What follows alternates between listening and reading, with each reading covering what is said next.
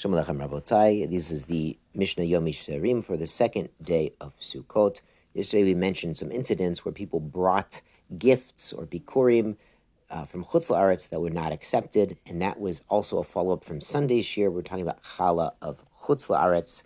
So now the final Mishnah of Chala, and that's chapter 4, Mishnah 11, Ben Antinos Hela Bechorot Mi Bavel. So the son of Avtinos, he brought up firstborn animals from Bavel, Velo Kiblu and the Kohanim at the temple did not accept them as offerings, because only a Bechor in Eretz Yisrael is really fit to be a real Bechor, as in a korban Bechor in the temple. Now, a Bechor in Chutz La'aretz does have Bechor status that it needs to be given to a Kohen, and then the Kohen in Chutz La'aretz can't then bring it to the temple. He has to wait till it has a mum, so you let it out to pasture. Eventually, it gets a mum, and then he can have it for barbecue in his backyard. But a bechor in chutz la'aretz cannot become a korban. Mishnah continues: Yosef Hakohen heavy bikure yain v'shemen. He brought bikurim to the temple of wine and oil. Now, this was wine and oil from Eretz Yisrael, but the issue was he hadn't. His purpose in making the wine and oil was not for bikurim. The Bartenura explains if he had always intended to bring wine and oil instead of grapes and olives. As his bikurim, it would be allowed, but here he just wanted, you know, some oil and some wine for chulin purposes, and then decided to make it bikurim, so that they didn't accept. Afhu, the same Yosef, so Hela et Banav, Lasot Pesach He brought his whole family, his sons and everybody, for Pesach Katan, which is Pesach Sheni. But when he got there, they, they sent him back. Shlo Yikava Hadavar Hova. So it wouldn't become a requirement. People wouldn't think it's a requirement. Now, Pesach Sheni is a requirement for people who are Tame on Pesach Rishon. The issue here is his sons, his minor children, are not required to show up for Pesach Sheni if they missed the first Pesach.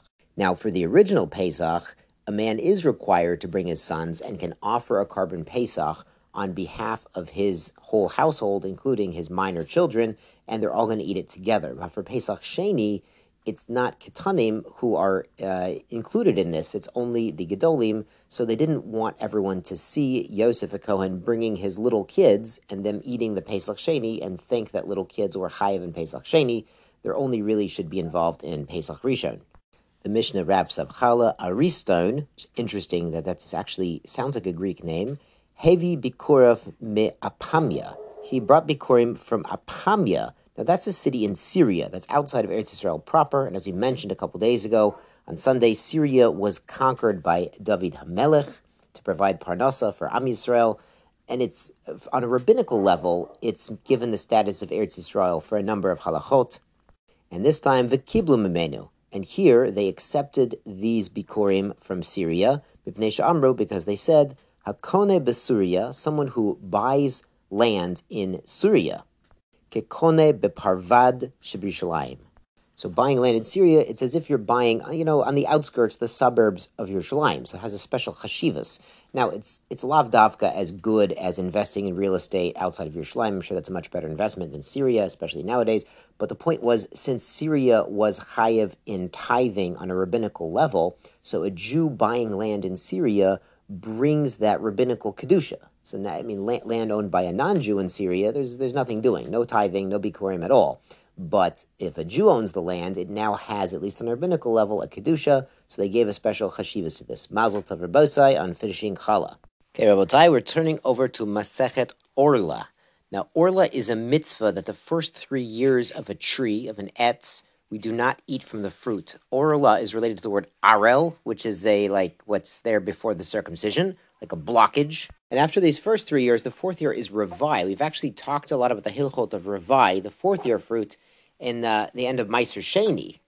So with that in mind, let's jump into the Orlas. With the first Mishnah, Handotea Lisiog Ulikorot. Someone plants a tree, and he's planting it to be a fence, to be sort of a border around his property. So, sort of, sometimes you'll see people will plant trees around the edge of their lawn to sort of make a fence. Well, the korot, he was going to make beams out of them. He's going to cut them down and make two by fours, four by fours, and the like. Putter mina orla. You do not have to observe the stringencies, the prohibition of orla for the first three years, or revai for the fourth year. And the Bartenura explains why. Dichtiv, it says in Vayikra, untatem kol eitz machol. And when you plant any tree that is for eating, eitz machol, a tree that's eaten, a food tree, et shehula machol chayev. The drasha is those trees that are planted specifically to eat the fruits, those are chayiv and orla, l'siyaga l'karut, la'etzim pater.